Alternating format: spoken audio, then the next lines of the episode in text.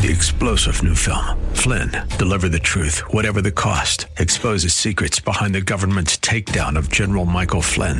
Flynn knew what the intel world had been up to. He ordered the first audit of the use of contractors. This set off alarm bells. He told the truth. He was the most dangerous person for Donald Trump to hire. They had to get rid of Flynn.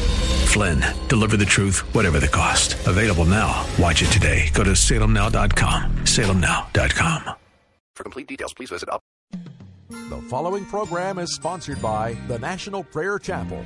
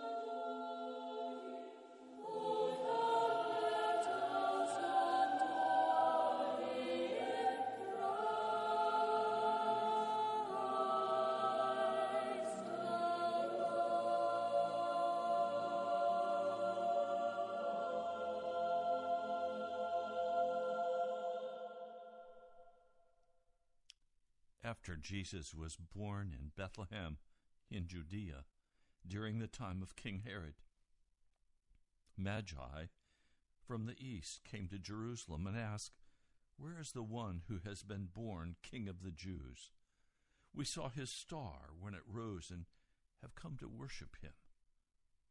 When King Herod heard this, he was disturbed, and all Jerusalem with him.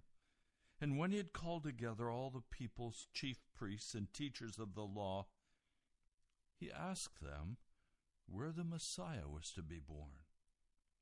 In Bethlehem, in Judea, they replied, for this is what the prophets wrote. But you, Bethlehem, in the land of Judea, are by no means least among the rulers of Judah, for out of you will come a ruler who will shepherd my people Israel. Then Herod called the Magi secretly and found out from them the exact time the star had appeared. He sent them to Bethlehem and he said, Go and search carefully for the child. As soon as you find him, report to me so that I may go and worship him. After they'd heard the king, they went on their way, and the star they had seen when it rose went ahead of them until it stopped over the place where the child was. When they saw the star, they were overjoyed. On coming to the house, they saw the child with his mother Mary. They bowed down and they worshipped him. Then they opened their treasures and presented him with, with gifts of gold and frankincense and myrrh. And having been warned in a dream not to go back to Herod, they returned to their own country by another route.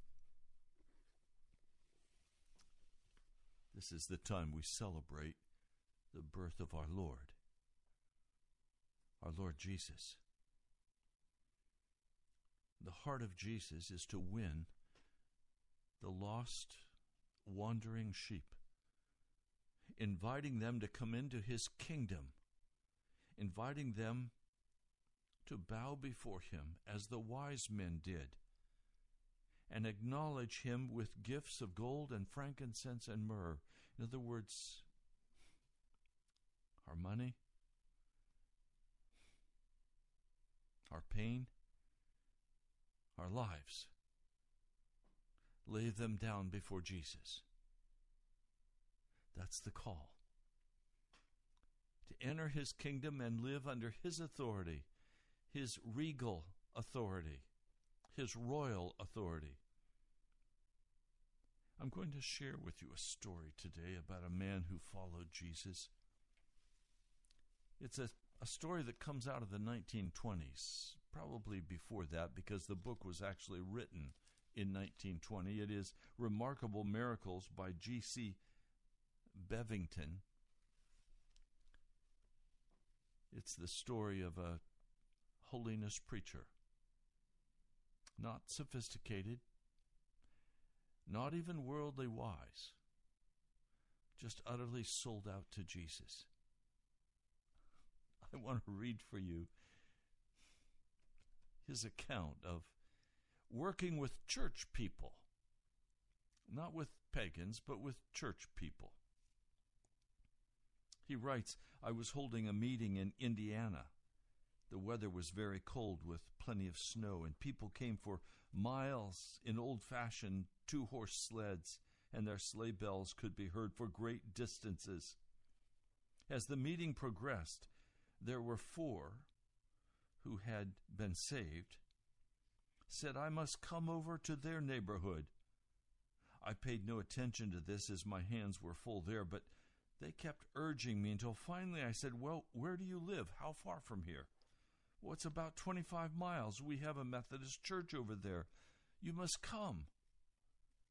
As the time to close the meeting came, I asked, Do you have the permission of your pastor for me to hold a meeting in your church? Oh, that's all right, as the church is our, on our Father's place. He built it. Well, I said it belongs to the Methodist Conference, and you have to get permission. Then I went up to my room and I got on my face, and I lay there for 26 hours until I felt led to go. No, that was not a typo. This man knew how to pray. He knew how to build a foundation under his prayer. And he took whatever time was necessary until that was accomplished and he was free to go. The pastor came over the next day and he said, I understand some of our people have been attending your meetings over here, and they want you to come over with us. I understand that you preach holiness. Yes. Yes, as hot as I can. He said, We're, we're all John Wesley Methodist. Well, I said, I haven't been running into them of late. In fact, I don't find many John Wesley Methodists.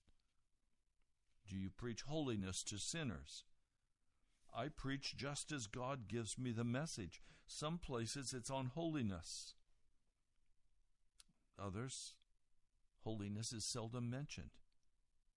Well, we'd be very glad to have you come over as it would please some of our people, but I want you to know we consider it very unwise to preach holiness to sinners.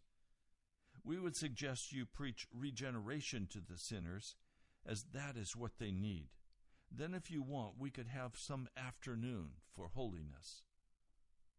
I said, Is this merely a suggestion, or does it take the form of a command? Well, I think it's the only way we could permit you to come over. Well, I can't come on those terms at all, I told the pastor. He said, Then how would it do to have one night in the week for holiness? I could not agree to that either, as it might be all holiness as a second work of grace. I could not come over unless I were to have complete charge and control to preach as long as God said so, and just as He prescribes. I could not have any restrictions whatever. I might be led to call on you to pray, and I might not. Well, isn't this bordering on fanaticism? He said. Then, looking him square in the eye, I said, You can term it whatever you wish. That is where I have to stand if I'm to come over.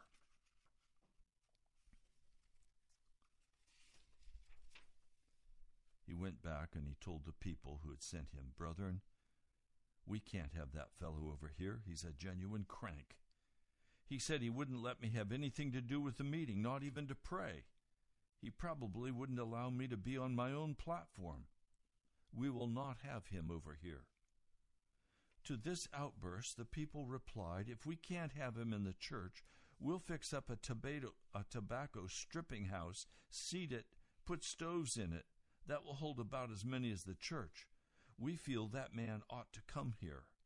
Souls prayed through every night over there to victory. You've been here for three years, and not one soul has been regenerated. The pastor saw that this would never do, so he gave in and he sent for me. I went over and opened fire on his 300 saved members. The pastor had said I ought not to preach holiness to sinners. But I said this doctrine of the freedom from sin seems to please the sinner pretty well. He said they had 350 members and every one of them were saved, of course. Well, I felt the four who had been over to my other meeting had gotten salvation and were sanctified, and they were probably a pretty safe sample of the whole hundred and three hundred and fifty. After the third sermon, the pastor drew me aside and gave me a surprise announcement. He said the Ladies' Aid had planned quite an extensive program for Christmas, and they could not locate any place for their work except the church. He said they were quite sorry as to they would dearly love to have the meetings go on, but to please the Ladies' Aid, he said, I have to close the meetings down. Well, I had papers signed by him that permitted me to remain in the church, yet I would not use them to enforce the meetings. Being permitted to preach the fourth night, however, I announced the action of the pastor and the aides. One man jumped up and he said, We'll go over to the schoolhouse the situation was put to a vote as to whether to go to the schoolhouse, and it was said that every hand went up except that of the pastor and his wife. Even his son and daughter raised their hands. So we went over to the schoolhouse the next night. The following day, the pastor hired five boys to cut up the seats so as to stop the meeting. He gave them two dollars apiece, and they went at it in good shape the board met, the school board met, and said, The boys are cutting up the seats badly. We don't want you to meet in our schoolhouse. So the people went and found another place for the meeting to go on. That night, as I went to my lodging place, I found the house dark and my suitcases sitting out by the front gate. I took that for a pretty good hint, picked up my suitcases, and started out like Abraham not knowing where to go. I could have gone, I suppose, to any of those four families, but I didn't know where they lived. God did not want me to go there anyway, as He had a better place for me. By my staying where I ended up, He got far more glory than if I'd found any of the people's houses. I kept trudging on in the snow, and it was very cold, so cold that men had been cutting solid ice 22 inches thick out of a pond. It didn't take long for me to tire, set the suitcases down, and pray, Lord, where am I going? What is that to thee? Follow thou me, was all I got as an answer. Right, I sighed and picked up the suitcases and started on. I found myself in sort of a lane where great furrows had been cut in the road from drawing corn out in the in the fall in their big uh, wagons. I could not see the deep ruts as they were filled with snow, and I fell many times, cutting myself so that my face was bleeding in several places. My hands were so icy cold I could barely stand it. I said again, oh God, where am I going? Again, the same answer. What is that to thee? So I trudged on until I saw what appeared to be a great mound in the road. As I was looking down to try to avoid those ruts, I forgot the mound and ran right into it. It proved to be a large straw stack, and a voice said, This is the place. I said, All right. I threw off my coat and went to pulling the straw, which helped me to get nicely warmed up. I pulled straw until I was back inside the stack about 12 feet, about three feet above the ground, so it would be warm. I packed the straw down, took in my suitcases, and put on my coat and dropped down on my back and lay my head on one of my suitcases for a pillow. Very pleasant, I said. Well, praise God, I don't reckon Jesus had much better than this, and probably most of the time not nearly so good. At that, the star, the straw stack was lighted up, and I beheld the most beautiful sight I've ever seen. It looked just like crystallized straws, nearly as large as my little finger, lying in all positions, crossing each other to form a beautiful network. I was frightened, and I feared I'd gotten a match lighted while pulling the straw. My fears were soon banished, however, for I threw up my hands, and there was nothing except cold straw. I'll never be able this side of heaven to explain or draw a worthy picture of that scene, the dazzling going on down deep into my soul. I've often thought it was a foretaste of what heaven's going to be like. We're taught down here to view things according to certain laws. The appearance of those straws did not allow the working of natural laws. As each was apart from the other, yet they did not appear to touch one another. I've thought many times that herein is our trouble. We see things down here under the light of natural law. God often breaks through the natural order of things, completely setting the natural aside, so we often fail to get the real import of His designs. That experience in that cold stack of straw has been a great help to me many times, enabling me to accept things that I would have formerly rejected on philosophical grounds. While God works through natural laws very much, I have found He had special lessons for us which go far beyond the natural laws. I've also learned that ruts are dangerous channels to travel in. God wants us pliable so He can twist us up and toss us here and yonder. He wants to be able to recognize His hand through it appears cloaked to others. There's no doubt that God would give us wonderful revelations if He could get us in a condition to just receive His revelation. I'm assured the deeper lessons God wants us to have are all in the line of the apparently ridiculous. They're not on the public highway, for the casual traveler will never see them. They're not on his route.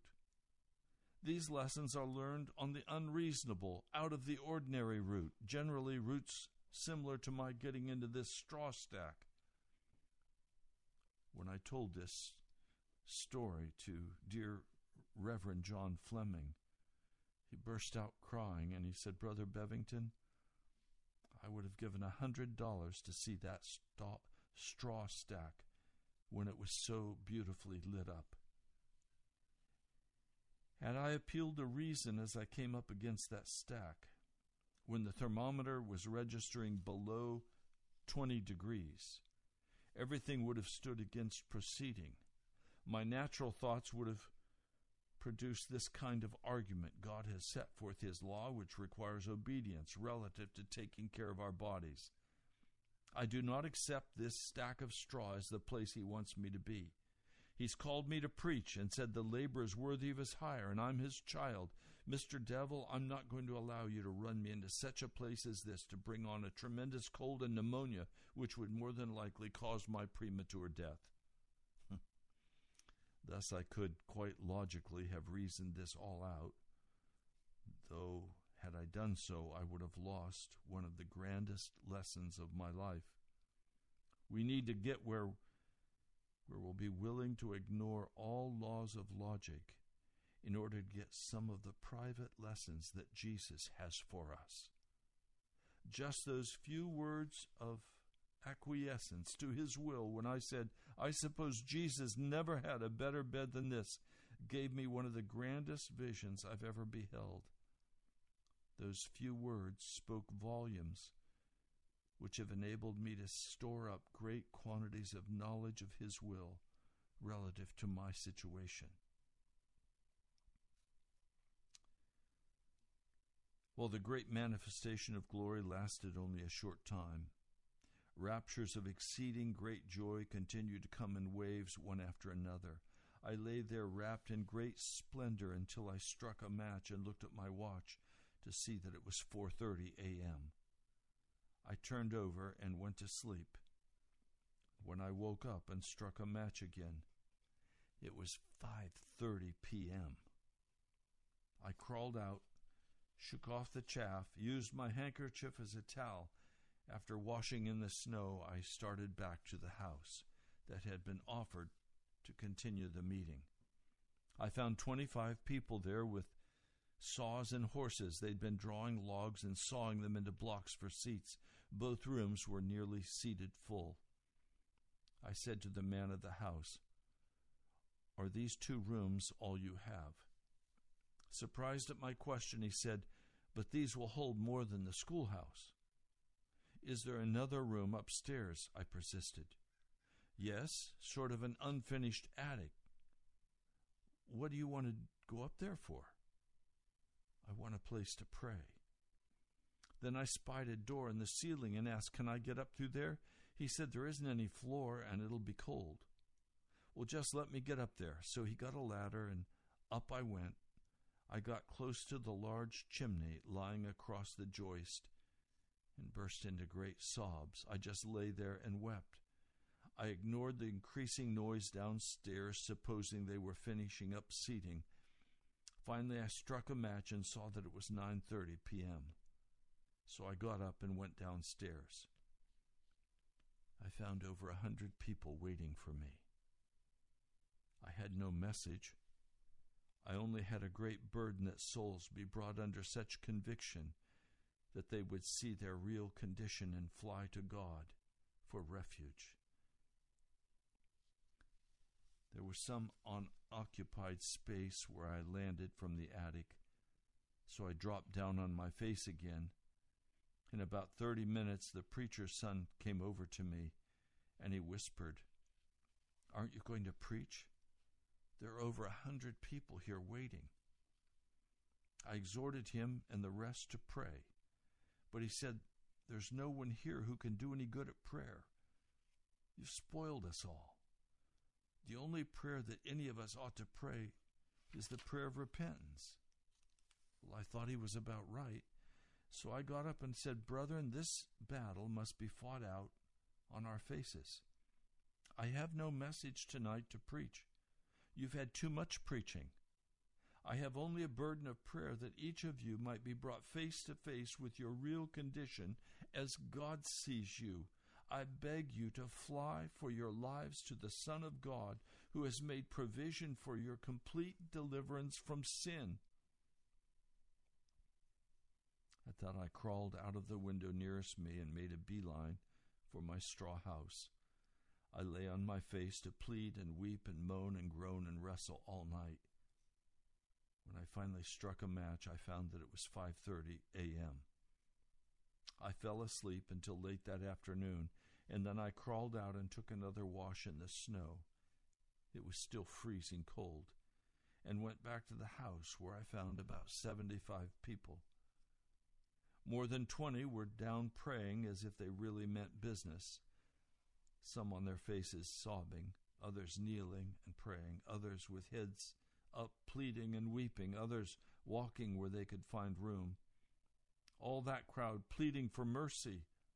Mind you, they were they were all saved people, quote unquote, from the church, and among them the son and daughter of the pastor. I want to stop a minute this is the same condition that I keep trying to address with you. Many of you call yourself saved, but there's a coldness in your heart. There's a pride in your heart. There's a demand that everything be according to your will and what you want.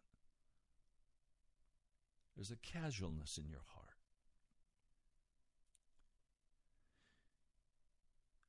You're not going to find Jesus until you get serious and get on your face and begin to pray. He's right. You've heard too much preaching. I'm sharing this story with you today to try to encourage you to get on your face and begin to pray. He writes, I raised the window and crawled back in as there was no room to get in the door. I again climbed up the ladder into the attic. I got on my face across those those joists close to the warm chimney. After a while, the man of the house crawled up the ladder and he said, It's after eight. They all want you to come down and preach. Well, tell them to go on praying, I said. I'm afraid they'll get tired of this, leave, and not return. Then all this work here will be lost. Here was more logic to contend with, but I remained where I was. I could hear them praying and singing. At about 10 p.m., I went down and found about 40 in real soul agony. Those included the pastor's son and daughter, both of whom had been testifying to bring to being saved for several years. I could see God was working, and I knew how foolish it would be for me to try to take the work out of His hands.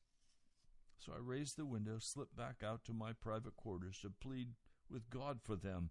I got back on my face and struggled and agonized and rep- wrestled and wept and held on, expecting God to work wonders. I struck a match and found it was 6 a.m., so I rolled over and slept the whole day again. I had another good wash in the snow, shook myself, and started for the meeting.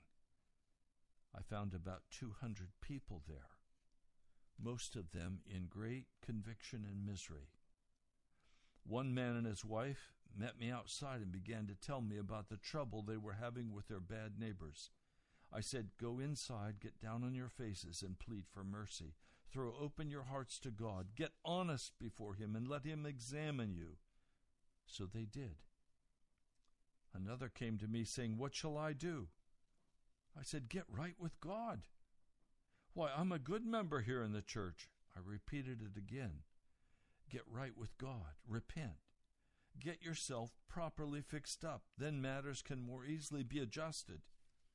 Two sisters were the next to unload the terrible meanness of their neighbors, saying, We want you to pray for them as they are a terror to the whole neighborhood. I said, You too are the ones who need praying for.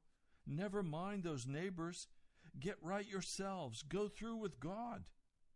Shocked, they informed me when Mr. Bevington were members in good standing in this church here. Well, you are all the worse for that. We want to get our children saved, my son and daughter in law, daughter and son in law. Then get in there, get down on your faces, and deal with God directly, not with Bevington. Well, there's no room inside. I could hardly believe their excuses. Make room then. Go into the kitchen if you have to. The kitchen is crammed full. I said loudly, Go in, go in, go in. I left those self righteous complainers and went to my window, crawled in, and slipped up the ladder. Only a few saw me. But soon the man of the house came and said about 300 people were there. I finally went down found many of them on their knees pleading. The man's son was, pr- was crying and he said, Oh, won't you preach? I'm so miserable, I need help. Please tell me what to do. My sister's weeping too, her heart is broken. There was only room to stand right at the ladder, so there I began my text.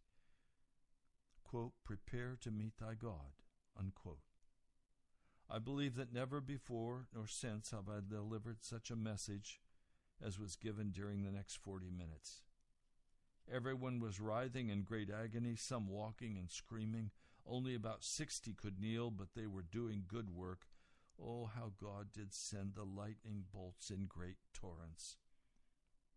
Feeling I had done all God wanted me to do, I hoisted the window and made for my accommodations. I crawled into the familiar straw cave, got on my face, and could do nothing but cry and groan and plead all night long. And then I slept until the evening again. After taking another ice bath, I started back to the house and found about 60 people there. I stopped, stood at the ladder. As I waited there, the pastor came in. He began to lash me with his tongue, calling me every name in the book. I was somewhat accustomed to such verbal expressions, so they didn't disturb me. I just remained speechless through it all. He finally wound up by ordering every one of his members out of there with the command never to return. All arose and followed him out except his son. The man and family of the house, and one other man and his family. I think there were about 16 people left. Suddenly I felt like preaching, and so I did, on the judgment and wrath of God. The son, the man of the house, and his wife and the other man prayed through by early morning. We had a blessed time, and that, that son did some wonderful preaching. The night before, the pastor had taken his daughter by the dress collar and dragged her out of the meeting, threatening to punish her severely if she ever returned. The son was too big for that kind of treatment, so the pastor had to go off without him. I slipped out, went to my straw hotel, where again I wept until noon, and then went to sleep. I awakened that evening and went for another snow bath in my large bathroom. Went back down to the house and found only 22 were there but all 22 were down pleading for mercy except those who had gotten through, and they were now seeking entire sanctification. The pastor's daughter was there again. I felt led to remain all night with them, so I stayed until 3 a.m. and then went upstairs. Soon the woman of the house came up and said, I think I'm going to throw all those blocks out and clean the whole thing up. I'm convinced I'm all right. The pastor says I am because I've been a member here for years. You're just making fools out of all of us my husband, my son, and my daughter. I said, Woman, get down those steps as quickly as you can and start screaming for mercy, or you will be in hell within 20 minutes. With a look of real shock on her face, back down she went with, with me right behind her. I tell you, she changed her tune, and forty minutes later she struck fire. She did some wonderful preaching there, clear until after daylight. Then I slipped back out to my headquarters in the straw stack. Now, this brings me to the eighth day. Very early that morning, the pastor's daughter got through, and in the evening she said, Brother Bevington, I've disobeyed my father for the first time in my life. I had to come here as I feared I would lose my soul. Please pray I may be willing and able to endure my punishment. She well knew the temper of her father. I said, All right. I'll go up in the attic and I'll plead your case. You be loyal to what the Holy Spirit has given you. So up I went. She and her brother had about a mile to walk home. He was seeking entire sanctification. But as he had a whole lot to undo, it was somewhat of a tedious matter. I was pleading that the experience of the two would so melt the father that he would be compelled to surrender also. Finally, I felt the burden gone. Light was breaking in as I raised up off the sleepers, praising God for the daughter's victory. I went back to my straw stack, this being the ninth morning I had not yet had a mouthful to eat or lain on anything except straw and joists. When I returned that night, the man of the house met me outside and asked, Brother Bevington, where are you staying? I said, It's none of your business. Now, see here, it is my business, and I'm going to make it my business. I went today to the Reynolds where I supposed you were stopping, and they said you were not there. I went to all the places there would be any likelihood of your being, and none of them knew where you were staying. Now you tell me. I repeated, It's none of your business. Go in there and pray through and get the Holy Spirit. No, sir. I'm not going in there until you tell me. So I just pointed in the direction of the straw stack. Wife, this man has been sleeping and staying in that straw stack. Oh, he was He was upset. Where have you been getting your meals? he asked. I just pointed to the skies. He called to his wife, This man hasn't had a mouthful to eat these two weeks. He was exaggerating by three days. Come in and get something to eat, he said. But I declined.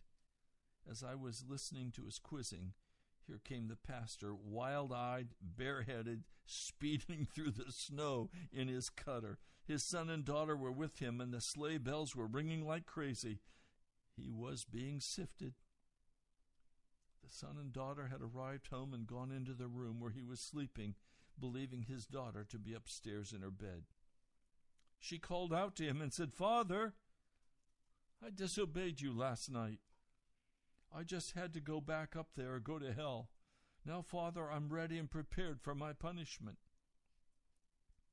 The son was standing at her side with his head bowed, pleading for the salvation of his father, that this situation would be a means for this pastor to come to Jesus. Go to bed and let me alone. No, Father, I want my punishment. I disobeyed you and I'm ready. At that he gave a yell and bounded out of bed and fell on his knees and began to cry to Jesus for mercy.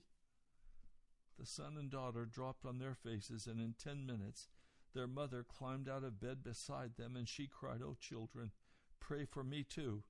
I need what I believe you both have. So they wrestled in prayer until the following afternoon, when the mother prayed through. The father did not get through. He asked us back to the church that night, as, but as both rooms were full, we stayed where we were. We held the meeting in our usual place that night. I preached on the text If any man be in Christ Jesus, he is a new creature. And God blessed the message. The mother prayed through for entire sanctification early the next day. But the father still did not get through. As soon as it was daylight, he hitched up and went to every one of those men and women that he'd called out there and asked forgiveness. It took him three days to make the circuit, but he did it. He said that at the house he went to, he asked forgiveness and invited the people out to the meeting. They closed the door and he started to leave when a voice said, And is that all? He looked all around and saw no one there near him. But being used to the voice of God, not being used to it, he was very puzzled. By the time he reached the gate, he heard the same voice again with the same words. He said that he had to go back and fall on his knees before the people and really ask their forgiveness. He gladly knelt and ask forgiveness of all of the 300. We moved the be- meeting back to the church. We spent the next three weeks there.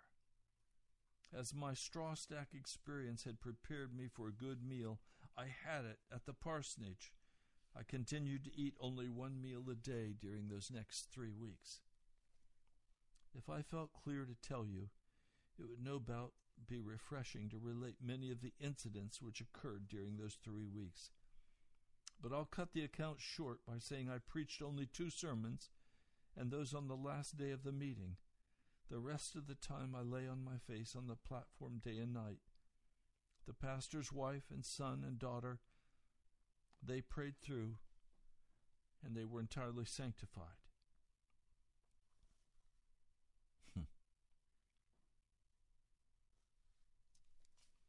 Hope you're hearing what this story is saying.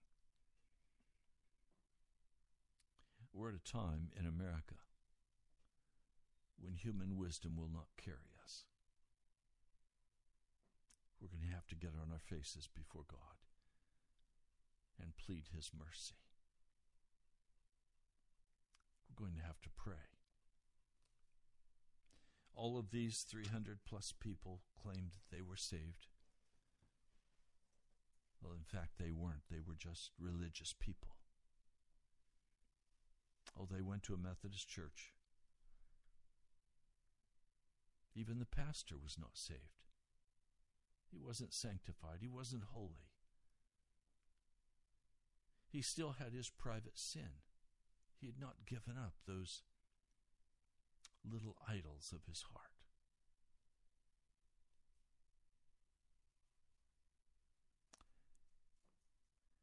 What about you?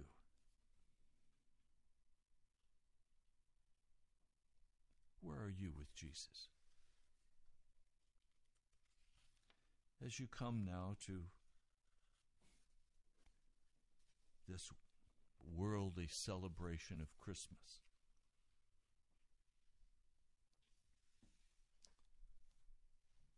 what are you going to do with Jesus?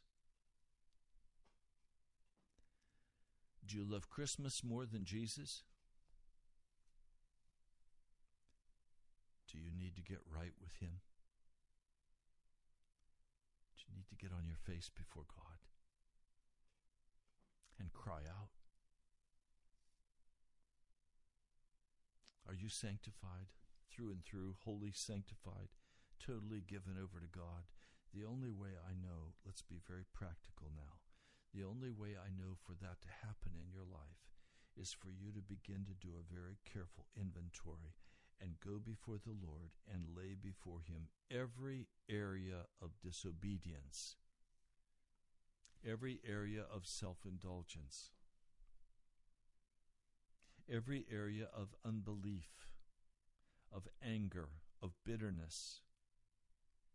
Lay before the Lord and surrender that to Him and ask that His blood would graciously cover your sin. That your sin would be washed away. Now, this pastor had a very difficult time getting through because being a pastor was his profession, not the way he lived. We've got to actually live this walk, not just talk it. So it means getting down on our faces and praying. And of course, I find that people by and large don't like to pray. I find they have no taste for prayer.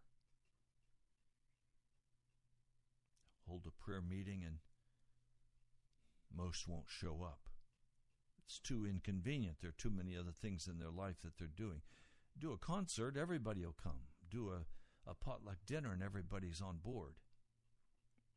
Do a prayer meeting, not so much.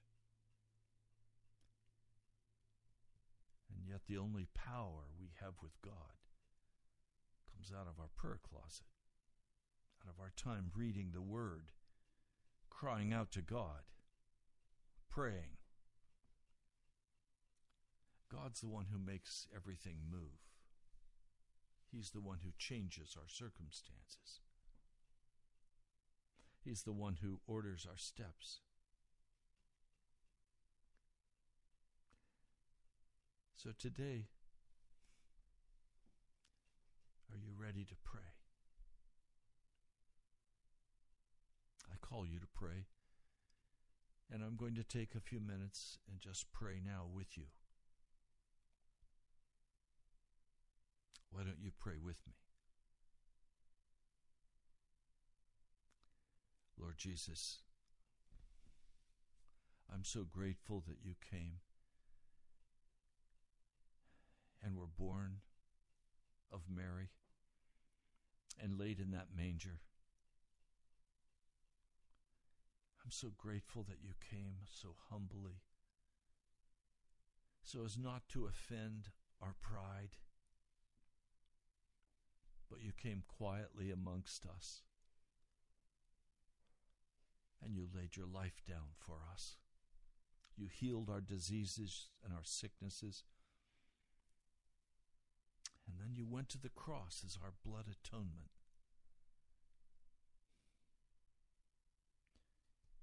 Now, Lord, you're seated on the throne. As the lamb slain from the foundation of the earth, you're still the, the sacred lamb. You didn't become a wolf or a lion. You're the Lamb of God, slain from the foundation of the earth. Lord, I come today and I plead for each person listening to this broadcast that you would come with power. I know this is something you have to do outside of me. This is something that only you can do in this city as you go to the hearts of people who are now in their cars or their office or they're listening in some other place on their telephone or wherever. Lord, I'm asking you, will you come and bring a great a great desire in the hearts of these precious men and women to pray, to cry aloud, to confess their sin, to confess their clumsy lukewarmness, to confess their love of recognition and power and money. Lord, will you come? Lord, every seductive thing has been slipped in to our hearts and lives as Americans. The television, the internet, the, the professional sports, the football. Lord, everything is grabbing at our hearts and saying, Come, give me some of your time. But Lord, I see your judgment coming. I see your judgment coming, Jesus. And we are not ready. Oh Lord, would you come with power today? Would you come with great power today? In the heart and mind and life of each person who has listened to this story and to this broadcast, Lord, would you come and turn them aside from all of the busy foolishness of this world call them to pray, to lay on their faces on the carpet before you, to kneel before you, to sit before you, to cry out and to pray and to say, Jesus, I must have you. Lord, teach us then how to pray for others. Teach me how to pray for these precious ones listening to this broadcast. Lord, come with power. Teach me how to pray. Oh Lord, it is your will I desire. You said, Our Father who art in heaven, hallowed be thy name. That is, holy is your name. Thy kingdom come, thy will be done on earth as it is in heaven. Lord, you said to pray that your will would be done on earth, that your kingdom would come on this earth. Lord, I don't see your kingdom coming on the earth. Not here in America, not here in Washington, D.C. Oh, it is, Lord, where men and women are dying for you. And I pray for them and lift up my persecuted brothers and sisters and say, Oh Lord, have mercy upon them, save their souls, deliver them out of the hand of the devourer. But Lord, here in America, we're fat and happy. And there has to be a change. And Lord, I know what's going to happen this Sunday people are going to go to church and they're going to hear all the beautiful music and they're going to have their coffee and their donuts, their Christmas cookies. Lord, I know what's going to happen this Sunday. With sentimental messages, no conviction of sin, no call to pray for the nation. Lord, I plead today. I plead for your people. I plead for your mercy to break our pride and our arrogance, our self sufficiency. Lord, have mercy upon me, a sinner. Mighty God of heaven, come and do your work. Come and do your work, Jesus. Come and do your work. For we can't do it. We can't conjure up the conviction. Lord, it's something you must come and do in our hearts as we read your word, as we look at our condition. Lord, come and minister to our hearts today. And Jesus, the gift I desire above all else is the baptism now of your Holy Spirit for power to minister your name. For conviction, for change. Holy Spirit, come. I pray in your mighty name. Amen. Well, you've been listening to Pilgrim's Progress. I want to thank those of you who sent beautiful cards and gifts, donations, offerings to Jesus for Pilgrim's Progress. I'd still like to hear from a whole lot of you before Christmas. Would you respond so that we can cover the cost of radio for the month of December? I just received wonderful news from Tom Moyer, the manager of our of our radio station, telling me that the contract for Pilgrim's Progress was renewed for another year and there will be no increase in price. I just prayed, Thank you, Jesus.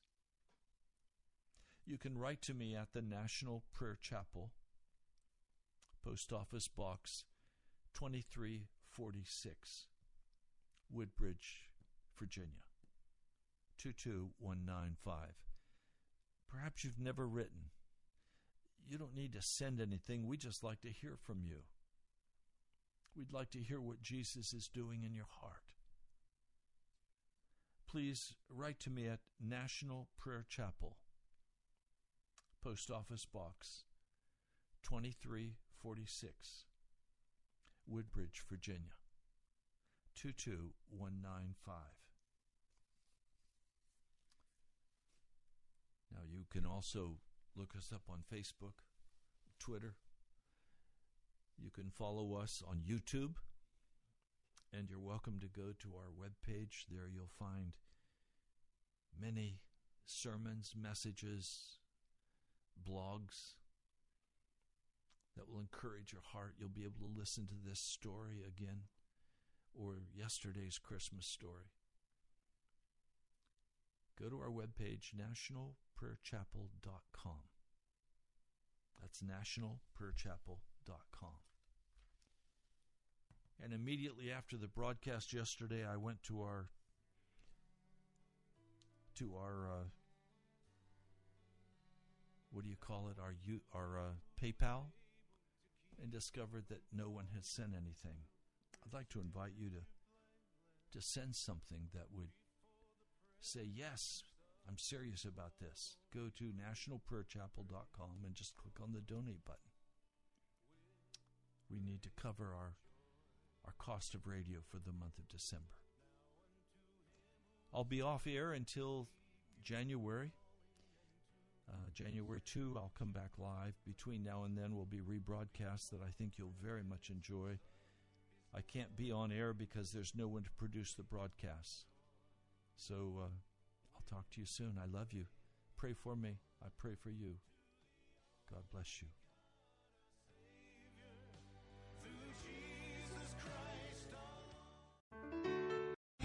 Three star general Michael J. Flynn, head of the Pentagon Intelligence Agency, knew all the government's dirty secrets. He was one of the most respected generals in the military. Flynn knew what the intel world had been up to, he understood its funding. He ordered the first audit of the use of contractors. This set off alarm bells.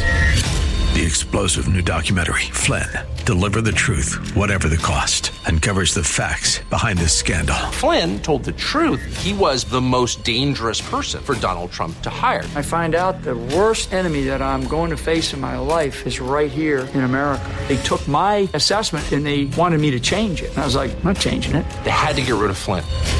With in depth interviews, archival footage, and never before seen personal records of the man behind the headlines. I just felt like I was drowning. Flynn, deliver the truth, whatever the cost. Available now. Watch it today. Go to salemnow.com. Salemnow.com.